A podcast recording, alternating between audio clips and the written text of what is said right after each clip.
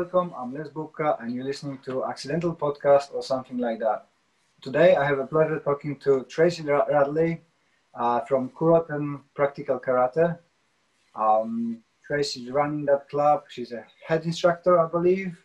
Um, yeah. So we're gonna try to pick her brain how it is from the running the club from a uh, uh, ladies' point of view.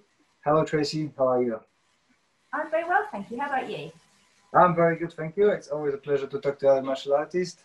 Um, could you give us some pre, uh, uh, your story starting? How did you start martial arts? Um, a bit about you.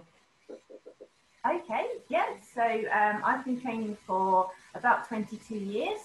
Um, when I was a child, um, my parents both did karate. I think they stopped when I was very young, sort of toddler age.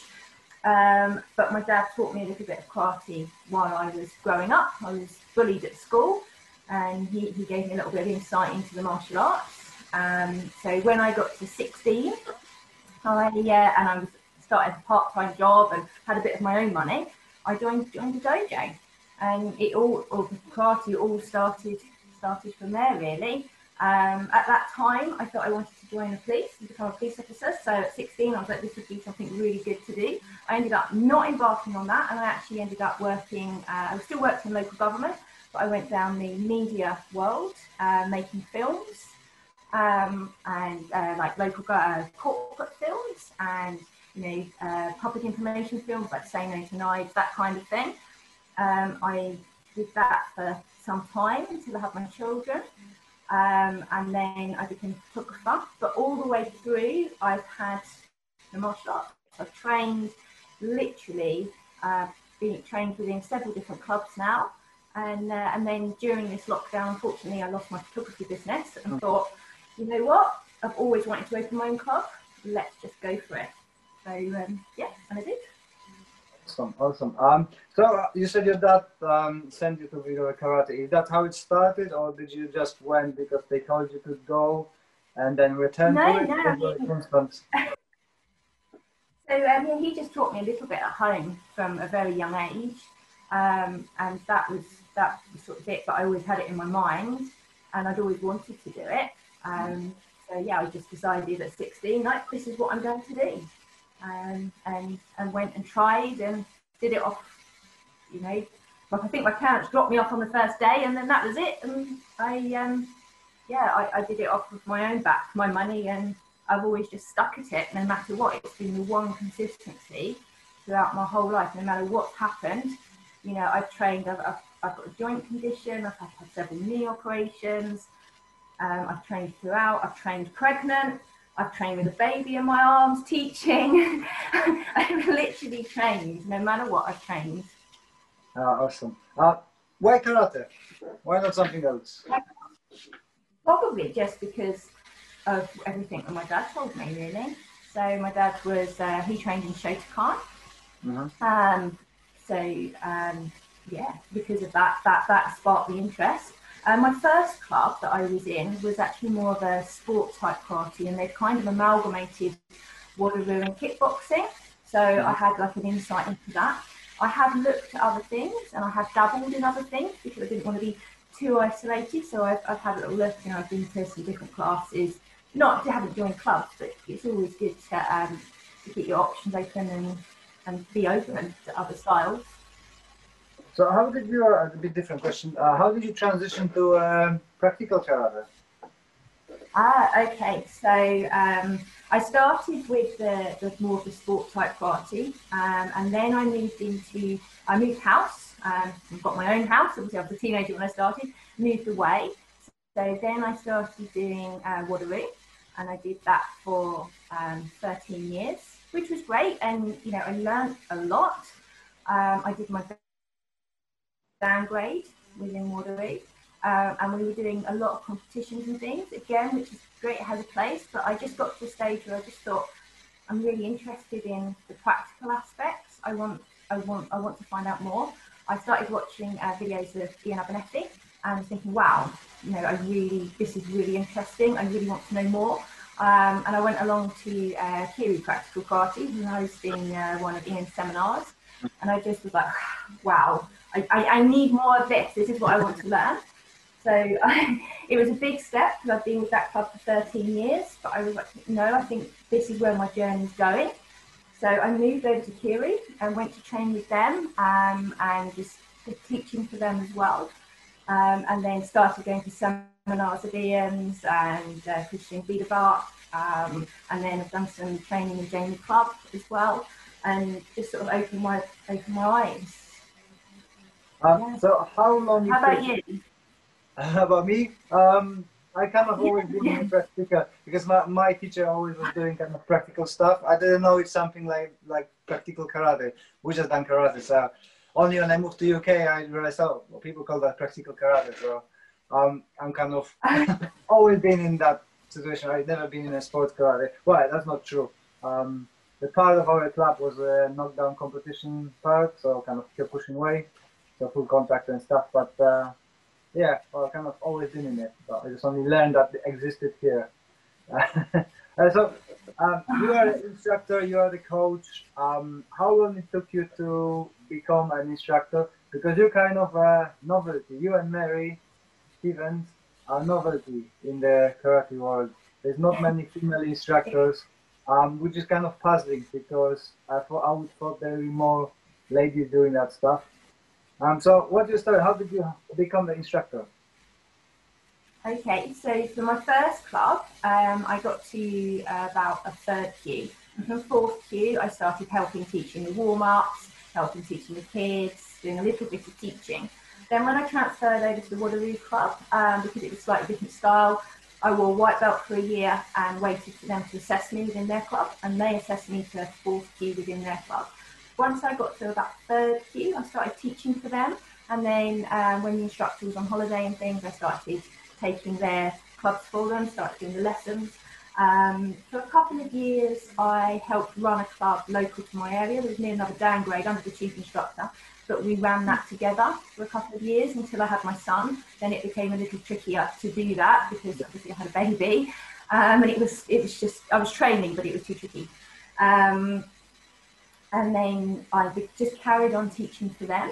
Um, yeah, so teaching every week, um, joining and teaching the lessons. Then when I moved over to Curie, I um, offered my services there. I said, you know, I'm quite happy to teach. I enjoy teaching. Uh, you can learn so much from teaching. You don't really know something until yeah. you teach it. Once you teach it, then you know if someone asks you a question, you're like, oh, I've never thought of that. They might be four years old and they ask you something and you're like, wow, I don't know. So I think teaching is great. Um, so, but going out on my own is, has been a big step. It, it's having that confidence to do it. But you know what? I'm teaching for 13 years. I'm at my new club, uh, Kuroten. Um, it's it's obviously it is new for me at the moment. I've just done my first month of, of me being the chief instructor. And it's the, the butt with me and how do I want to teach this? You know, I know four or five different ways of doing this kata, but which way am I going to teach it? Um, so it, it's a massive learning curve, and I've got so much more to learn, but I'm loving it. It's great. Was that was it a difficult transition um, from the, being an instructor for a sports karate club to becoming a uh, practical karate exponent? Oh yeah, it was uh, obviously I was training as well, so I was obviously trying to learn the practice side of things and the teaching um, and it, it does take a while. Um, during all of this as well, I forgot to mention, I also, just to top my training up, because I have to train enough each week, mm. um, I joined the Shotokan Club for a couple of years, just to, just so that I could keep my training up. I was interested as well, because I wanted to know what Shotokan katas were like. I wanted to understand more about that and how that compared to Wado Ryu. Uh, and the same with the, uh, the practical side of things. So now when I when I'm training and teaching, sometimes the, the Shotokan pops up in my Wado katas or sometimes a bit of competition stuff. Um, it's all sort of amalgamated and I have to try and separate it. So yeah, you can. But I, I explain to my students, you know what, sometimes it's a bit about making the karate fit the student and not the student fit the karate. And that's what it's about. You know, not everybody's the same. And I'm a firm believer everyone should be able to train. Um, I have a, a few people um, in my club with various disabilities. I myself have a joint condition. Um, it doesn't matter. We just find a way for it to work for them, and that and that that that's kind of my philosophy really. Uh, that's brilliant. I, I had the same problem with my wife. My wife um, is trained in Aikido, Judo, Kung Fu, and Karate. Why she tries to do the same as you, keeping everything separate. Uh, my view is bring it all together and make your own. So get those drawers, keep everything in the middle, and make it your own. Uh, it's gonna be working better. And don't worry if it's that Shotokan that is just you know. We've got a guy in Shotokan from Shotokan in our club now, and yesterday we had a conversation because he just asked me, "Oh, I would like to do some more Shotokan kata because we got only a couple of those." I said, "Why don't you do it on the side? We do ours, you do ours, you do yours." Um, so and, and eventually we agreed that next week is gonna be teaching us Shotokan katas. You know, it's something different, something new for students, so they can evolve on that. Uh, you mentioned adaptation and uh, disability students. That's something which resonates with me because I've got the disability students in mind. How do you go about it? What's your recipe for success? Pardon? Sorry, I got missed that one. What's your recipe for success with the students, the disability students? Okay, so okay, so um, I'll give you an example. I have a, I have a few students with various um, disabilities, but I have a, a student who's a wheelchair user. Um, and for me, I have never taught anybody who uses a wheelchair. So I was thinking, okay, I, I, his parents said to me, would it be possible? Is this something that could work? And I said, well, I don't see a reason why not. It's not something I've done, but with the practical element of it, it's important for everybody to have an understanding of the self-protection side of things, of how to protect themselves. So, so right, let's research this. Let's let's try and find out. I feel I'm in a group um, called the Tribe, of a group of instructors from actually I think all over the all over the country, all over I think Northern Ireland as well. And I, I said to them, look, has anyone got any experience? And I contacted various people, really uh, world-class instructors, who said help. Um, and I also uh, asked the family if I could borrow a wheelchair to have a look to see, well, what's it like teaching from that, what's it like training from that position? Because once you sit down and you take your feet off the floor and you're not grounded, well, okay, how does this work? And do I want to teach, if I was teaching kata, do I want to teach him in the same way that just to make it look like um, what an able, able bodied person would be able to do, or no, let's make it more functional. So actually figuring this out and working out what, what is functional karate from that position, what would actually work, not make it just look the same shape. It needs to work. Mm. Well, yeah, I love it when I've seen it on your on your Facebook page that you actually done yourself the training in a wheelchair, and I thought that's a perfect example of karate being functional and practical, because you're dealing yeah. with the, with the function of the wheelchair and a practical approach to that training. I've got few students who have to use chairs, so it's kind of um, same, but they cannot move with the chair, but they cannot move um, freely on the legs. So, so I can um, I can relate to that quite highly. Um, but it's great when more, more people doing. Pardon? You sitting down. Do you sit down when you're teaching, them? will you sit down as well? Uh, no, because I've got mixed um, people. I demonstrate how to do it on a chair. Uh, so I okay. as you, I've seen how it is, what we can do, and how we can do. Uh, but no, because I've got other students who are more mobile in the same class, so I have to balance uh, between. So sometimes I'll be sitting or I'm not moving and stuff. Um, but yeah, make it work. You know, I think I think the key to it is to communicate because nobody else can tell you the best what they feel and how they are, the person who is in that position. So, yeah, I think I think you're doing a great job. Um, okay, let's try to see what was the biggest obstacle in your journey as a female instructor. Did you have the problems with because you're a lady, you you're not strong enough, not I don't know, whatever whatever excuse people got. okay, so being a woman in martial arts um, there's challenges, there's challenges for everybody.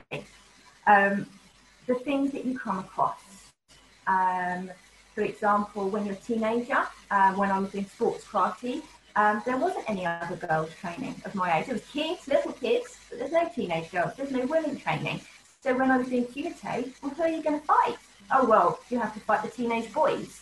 You might be older than the teenage boys. You're about that size, go and fight them and the teenage lads might not necessarily have the control as yet.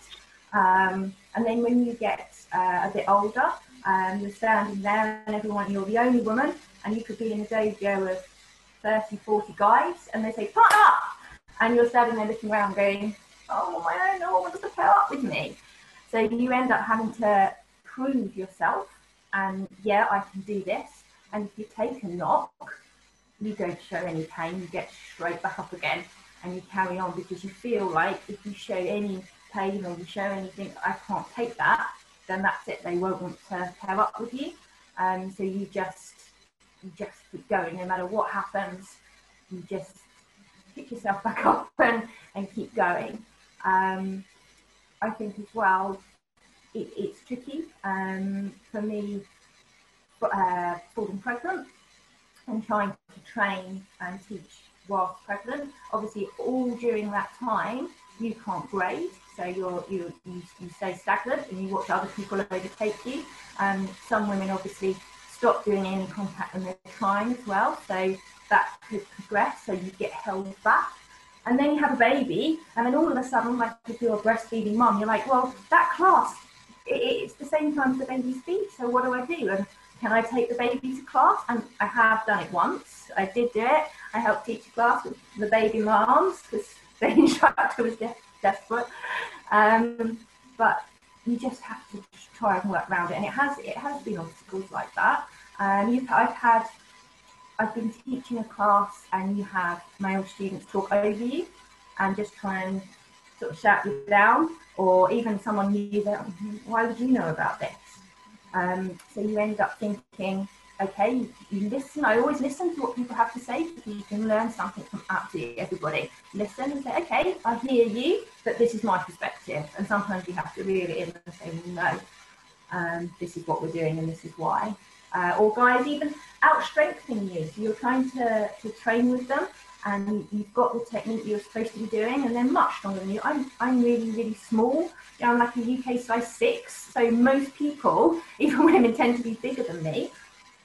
They'll outstrength you and say, no, no, it's not working. And you're like, well, I know the technique works, but I don't want to put the pressure on this person you or give you a softener to make it work.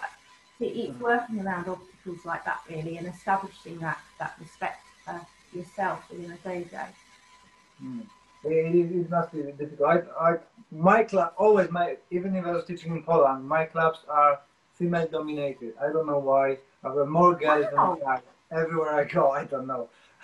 maybe, because, maybe because I'm tiny, so the women women feel like more safer with me, and the guys don't want to train because he's shorty. Um, that oh. relate to your size size wise because I'm always the smallest one around.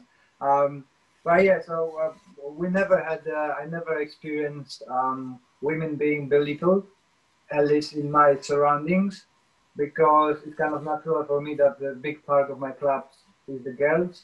And to be honest, some of the girls who training with me, it's they, they rip you to shreds. so very aggressive, very aggressive. um, so I enjoy it. Uh, I promote it, uh, as a lot of you know. Um, and I think that um, we should be all equal. But hey ho, it's uh, that's why I'm doing this series as well to bring more attention that you know there are ladies there who are doing an amazing job and uh, there are no worse than any other person. Um, but from the point of view of an instructor, when you're going now for seminars and stuff, do people give you uh, strange looks, disagree with you because you're instructor now? Um, you're doing the practical karate. Is that they trying to still uh, kind of um, belittle you because you're a woman. I know you're with a tribe. I know they're great people, so you probably now don't experience that much because that group and Ian's group as well is is really really promoting people and everybody get a good feedback and push up. Um, can you elaborate on that a little bit? Um, I think for me, so with, in, with instructors and training partners, you know, I, I, I believe you know people um, are fine. You know, got the respect. We, we train it's okay, I respect others, others respect me. Um, of course, you get people coming off the street into the club, you know, people you don't know. Um, sometimes they will look at me, really? And if, if, if, I'm talking just generally and, you know, I'm not in a gi and we're out and someone talks martial arts, you know, look at you, mm. okay? And, you know, sometimes if you're training contact, things happen, you get hurt. I had a couple of black eyes and a broken nose not long ago. Um, And being male, people look at, oh, what have they been up to? With a woman, it's like, oh my gosh, what have you done? You know, it's completely. It things happen. It's training very not very often, but sometimes things happen. Sometimes you know, if I've been grappling, I might have bruises all down my arms, Yeah. um, and the looks that you get, it's like, why? Why is that? And you have to explain, and sometimes, but I just think, well, this is me. This is what I do. Um, I'm quite happy to explain it, and you know, accidents don't very ha- often happen. Yeah. Often happen. Um, but if I was doing football or rugby or ice skating, I could fall over and get injured. you know, th- things happen, um, and so you can get looks from that. But you will get um, people try. Um, you'll get normally. I've had it that I've been training with guys, and they will try to. Um, you know, they don't like it if you start to win, and they will. I've been pinned on the floor and all sorts of things, and it's it's working out whether you can verbalise that or getting out and proving yourself. But on the whole, you know, martial artists, it's fine. It's just when you get new people in who might not have the respect yet, that's when you tend to have more difficulty. You have to punch it through, isn't it? Respect is punch punch into people. well, no, but um, you know, you think that once people train, they understand, but not everybody's like that, and you never know who's going to walk through those doors. Um, yeah, a little bit more so now with all the COVID regs, you have to know who's going to be in your dojo. So at least, Yeah, uh, yeah. at least if you want booked, you know who's going to be there. Um, so how how was the starting the club in the middle of lockdown? Wow. Well, I kind of thought I started it. I, I put the idea together when I realised my photography business was no more, and I had to make a big decision. It was huge. It was like, what do I do? And I thought, okay, I'm going to do this. Um, and I thought, oh, I think it was probably maybe March, April time. I don't know. I'll start September. By September, we won't be social distancing anymore. September's a really good time to start a club because kids are going back to school. Um, so for children, you'll get a really good influx. January is a really good time to start an adult club. So I hope, hope to open more in January because New Year's resolution. But starting lockdown, it did give me the time, although I was obviously teaching two children and homeschool at the same time. I was like, right, okay, I need a name. And when I came up with a name for my club, I was like, I want something that's personal and something that means something to me. So I had time to be able to think about that and and what was I going to call it, and then uh, work out, you know, what was I going to teach, and uh, put everything together. You know, start creating a website and start advertising and all of those things that I might not have been able to do should we, if I'd have carried on trying to do the photography business at the same time.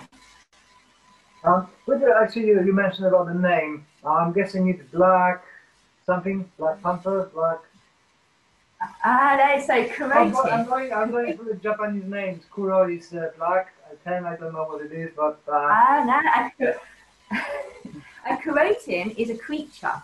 So a kuroten, the English word for kuroten is sable, which is my maiden name. ah, But a sable or kuroten, it's like a, uh, a weaselly type creature. Okay. It lives in various parts, various countries, but it also lives in Japan, and the Japanese version is called kuroten. It's very small. It looks really cute, which people tend to say, yeah, you're small and cute. How can you do that? Um, but it's really territorial. It's a brilliant fighter. Um, but the reason that it manages to do those things is because it has other skills. So it's really quick thinking. Um, it can move really well. It has all these different skills that enable it to be able to take down um, prey predators much much bigger than itself. So I thought, well, that's me. I really and when I teach, say my, my junior clubs, um, my my infants, uh, four to six year olds, and my juniors are seven to twelve. I call them the kuroten cubs. And I've got a big picture of the kuroten, and we hold it up and we talk about those things, and we talk about the fact, okay, they're small, but that doesn't mean that you know we can't be quick thinking. We don't always. You you don't have to fight. You, there are other ways, and you can do all of these things to avoid a fight. Um, but when you need to, you can do it. It doesn't matter that you're small. So I really like those attributes, and it meant something because it was my maiden name as well. I, I liked it. It was personal to me, and that and then my little uh, picture on my back. Yeah, that's brilliant. That's, uh, I really like it. I really like it. Um, coming back to the female uh, instructors, what do you think are the biggest obstacles and holdbacks for women? Uh, we, we spoke about it a little bit, but why do you think there's so little uh, female instructors running the club? Um, I think, to be honest, it's because women tend to drop out of martial arts before they they get to that level or they dip in and out. So, for example, at the moment, I've been speaking to a lot of people, um, sort of recruiting for my adult club, and quite a few women have said to me, "I trained when I was a child, and I, you know, I got to have brown belt, or I trained for five years." And I was like, "Why did you stop?" Oh, we stopped when you were a teenager because of the white bees, mm. and you know, once a month we don't want to be wearing white bees, and that's a massive, massive thing at that age. I don't know if you've noticed this, but you will lose a lot of girls around teenage years for that reason. So the first thing that I did was like, everyone's wearing black. We're all wearing black gis. It's practical. it takes it away. A lot of a lot of t-shirts, you know, club t-shirts tend to be white. What happens to white t-shirts when you get hot and sweaty? They go see-through. Yeah. Guys don't mind that. Women do. So you, you so you lose a load at teenage level. If you keep them, from teenage level, sometimes you lose you lose students anyway when they go off to university. Mm. If you don't lose them and you manage to retain them, and you know, and they can get past the fact that they're doing something where they might get bruised, that it's not seen as attractive and girly to to other people, then when it comes to them having children, um, they're pregnant, they think, oh, I mustn't train, and they, they if they're not in a, a club with a supportive instructor, perhaps they, they might stop. And then once they've got a baby, um, it's well, okay, I, I can't fit this in, or there is no on maternity leave for a year, they don't have enough enough money to fund it, so they tend to stop then, so you lose a load. Um, and then as well, um, when they've got children, sometimes you get women come back when they've got kids, but then once the kids stop training, they stop training because it just seems to be, I don't know why, but in society it seems to be the, the women if you're if they're if they're mum, not all women are, but if you are a mum, you end up putting yourself last, so everybody else goes first. Um, mm-hmm. So by the time you're like, well, is there any money left at the end of the month, or is there any time for me to do this? And it tends not to be. Um, so I think that if you can manage to retain those students, if you can do things like be understanding to teenagers and women about, you know, do they really have to wear a white gi? Is it really going to affect their training? Because it's a massive thing for women okay, let them wear black. Understand if they're late for class. They can't always help it and just not make a big thing of it. It's like, okay, yeah, it's fine. I'd rather you be here and be a little bit late because you've had all this stuff happen or let them train when they're pregnant. Understand they want to bring the baby to the class and the baby's in the pram and it's all safe, you know, and you're with all your risk assessment and everything. Why not? Give them the opportunity because they're the things. If, if women could continue training, then I think there'd be loads more instructors that have are out. Mm. It's just because they end up dropping out of martial arts. Uh, and then also giving women an opportunity to teach. Um, sometimes women won't be the most confident, but it's building up their self-esteem and their self-confidence and saying, you can do this, can you teach this group and build them up, just like the male students. Um, and obviously there may be male students that might not have enough confidence. But in my experience, I've found that, you know, sometimes the male go, oh yeah, yeah, yeah, I'm fine, but sometimes women might need a little bit more. Not always, um, but they're just my observations from what I've seen over the last 20 odd years. Yeah, sure, definitely. Yeah, my my wife was training, but since we got children, nearly four years, she didn't have time or energy or a will to go.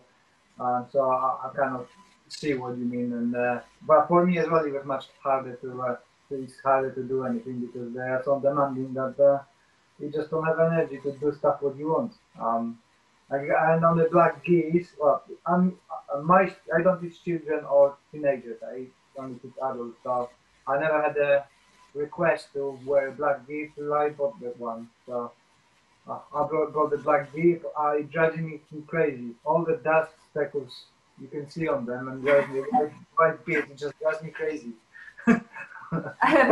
but would you? if you had the opportunity, if you gave women or gave anyone the opportunity to say, look, if you want to wear black with your female, in, just if you were to float the idea, it'd be really interesting to see if you said to them, if you had the opportunity to wear, they might not think it's an option, but if you said to your all the all the students, but especially women, would you like it? Would you like to wear black gi? It would be really, it maybe might be something worth just asking. Um, because it's your male, they might not feel they can talk to you about that. Um, but if you gave them the option, okay, you, do get the white speckles, but you know what? I'd rather have white speckles than other speckles on my white trousers. so um, yeah, Um, from that perspective. I'm, I'm, not, arguing at that point. I'm just saying that what drives me. So now my, my policy in my club is that everybody can wear what they want. Um, there's no restriction. If, if we can have either you have a gi or you don't have a gi, you can try in, in t-shirt, jumper, whatever, whatever makes you happy. Um, because for example, I've got the people, person who is got MS. So for him, it's very difficult to change. So he just comes in regular clothing, and there's no problem with that. So comfortable clothing. I'm not uh, traditional that people have to be all white and no badges, no t-shirt under. So, yeah, I think it's just crazy. Yeah, it, it, training matters, not how you look. So, yeah, I'm, I'm open. I've always been like That's that. Always people been complaining that I'm not traditional enough, but I know that's the way I am. So, bringing us traditional, modern. I'm guessing you're from the tribe. You're from the Iain's uh, kind of house. Um, you are very traditional or more modernistic in approach to the training. Sorry, you broke up again and I caught the last bit. What did you say? My connection's not great. What was the last little bit? I'm asking if you are on a traditional training side or on a modernistic approach to training. So parts stuff, modern science. Um, probably I'm a mixture. So when I teach kata, I, I teach it probably in the way that Wado Ryu would, would teach it, uh, with maybe the odd bit of Shotokan thrown in because it mixes in sometimes. But um, when I'm looking at stuff and thinking about the practicalities of it, I'd much rather look at what works for that body and for that person. Um, as I say, I want to make karate, the karate fit the person, not the person fit karate because it, it needs to work for them. What works for me isn't going to work for you, isn't going to work for the next person. You need to, and I'm, I'm like, your foot doesn't have to be exactly this far from the floor and exactly here, roughly, but I think everybody's individual and we need to recognise that and we need to recognise everybody's strengths um, and, and work out what works for them. And I'm, I'm really open to learning new ideas. Um, I'm quite happy, as I say, learning different styles, doing quite a bit of work with Jamie Clubb and looking and see that's completely different styles Uh-huh. and more mixed martial art. It's something we can learn from everything, and I don't want to be too focused in. I've got to teach it this way. We really want to be open-minded and and learn and give everybody that you know that opportunity to make it work for them. Really. yeah Um, what's uh, been the most inspirational person in your journey? Oh, um, You can, you, so- can, you can just few. You can just few. I know with one is very, very, very limiting. um, I would say, well, to start with, obviously, I followed, you know, I followed like in my mum and dad's footsteps. So to start with, it was it was my dad. I was like, he was training with uh, Ticky Donovan and people like that. So I was like, oh, okay. Um, and then after that, obviously, I went down the Wado world. So um, as a, a young martial artist, I was looking at Sensei Suzuki, thinking, wow, if this guy took Wado Ryu all through Europe and America, and I, I was interested in him. And then, of course, Sensei Ogami because of the uh, the kata books that he wrote. This is interesting. And then I would say Iain Abernethy. I, I saw his videos and I was just like, wow, this just makes so much sense. And following and pursuing that now. Um, so I guess it, it sort of changed with me as my journey's changed. I, I, I've looked at other people and thought, okay, I, I want to understand more of what you do. And, uh, and that, that's where I'm at now, really. Excellent. Um, in uh, you mentioned books. Favorite karate books? Oh, favourite. Well, Anxious Black Belt is a brilliant book. Have you read it? Excellent, excellent answer. Excellent. really good books now. it is. It's a very good. It, that was very close to my heart. I suffer from anxiety myself, and I really heard you in that. I was, yeah, I hear you. I, I, I'm there. I, I did understand, and yeah, I completely got you. So, Dave, well done. That that was brilliant. Thank you. Um, that was brilliant. Um, at the moment, I'm reading uh, Gift of Fear, um, which is really interesting. Yeah, really different take on it. Um, and I have a whole collection. I recently had a birthday, and I said, oh, you know, I hadn't got many martial arts books. Again, we had the whole mom thing. I didn't have an income. So my birthday list this year, I actually had a birthday list. I gave it to my husband, and it just included the books. So I have a, a, whole load of books that I'm looking forward to to reading. Um, yeah, that that's kind of uh, that that's my goal. It doesn't happen often. We're trying to look after two children and run a home and start a martial arts business and train. But um, yeah, I, I will work my way through them, and I will I will get there. Um, you say uh, uh, running the club. What's the future plans for the club? Where do you want to take it? Okay, so my next plan, uh, at the moment I'm full. I've got three lessons, an infant, a junior and a teen adult class. I can only take eight to the lesson due to the social distancing. I have a waiting list for every club class, which is amazing.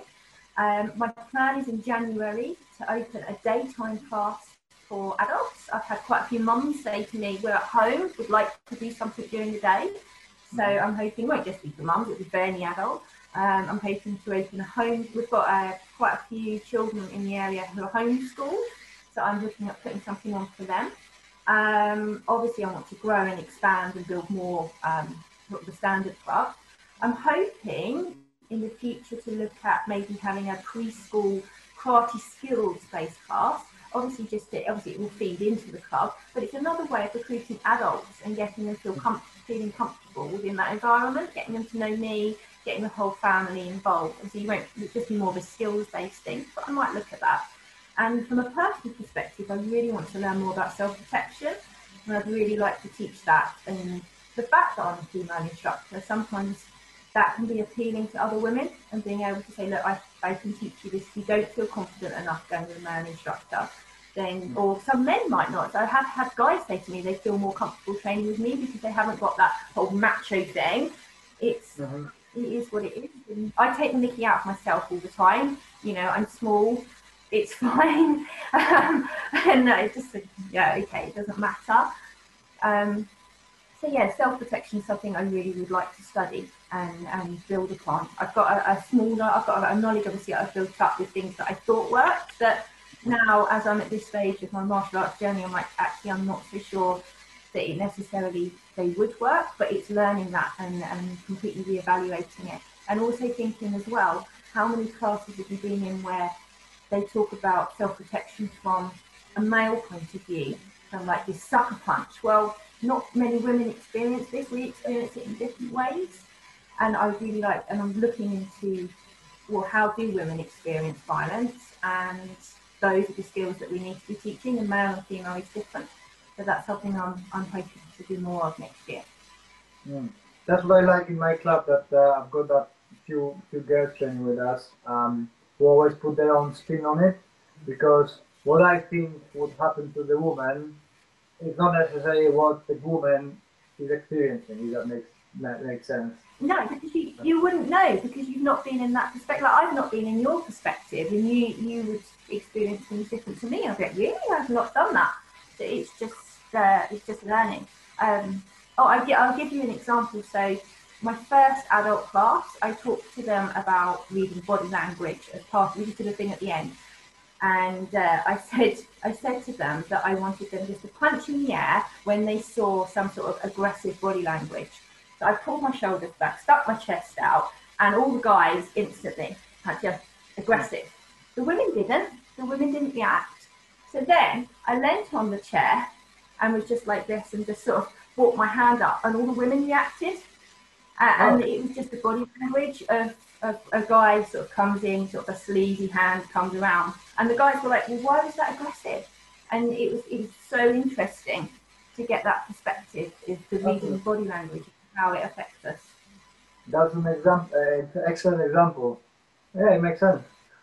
it's just different, and again, I'm not a guy, so guys will say to me, "Oh, this happens." I was like, "Okay," so we'll work with that, um, but we can learn from each other.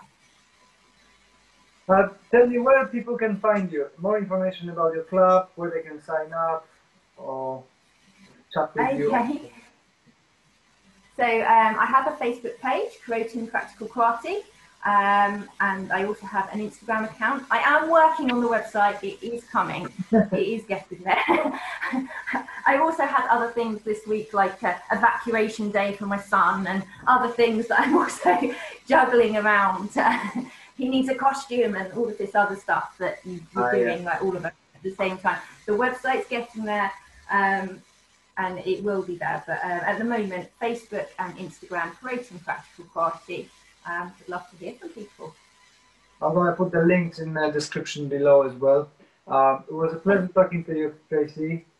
Uh, and you. I'm wishing you all the, all the best, and I love your name and uh, and uh, logo. Thank you very much. It was lovely to talk to you. Hello and welcome to Accidental Podcast or something like that. I'm Les Bubka, and in this episode, I'll be talking to Tracy Radley, mother, martial artist, owner of Kuroten Practical Karate Club. Our conversation will be revolving around Tracy's martial art journey. How did she get involved in karate? How did she get to be a practical karate instructor? And how did she manage to successfully open a club in the middle of pandemic? We're also gonna talk about uh, mental health, inclusion, and disability training. A big chunk of our conversation is female viewpoint on martial arts, the obstacle that ladies face and how we can overcome them, and what we as a male uh, instructors can uh, do to help improve image of karate and experience of our students. I thoroughly enjoyed uh, conversation with Tracy. I hope you're gonna find it interesting. If you would like to uh, be updated with all our new podcasts, please subscribe. If you would like to hear from me about new projects, new offers, and training opportunities, please subscribe to our newsletter. You can do that at www.lesbubka.co.uk.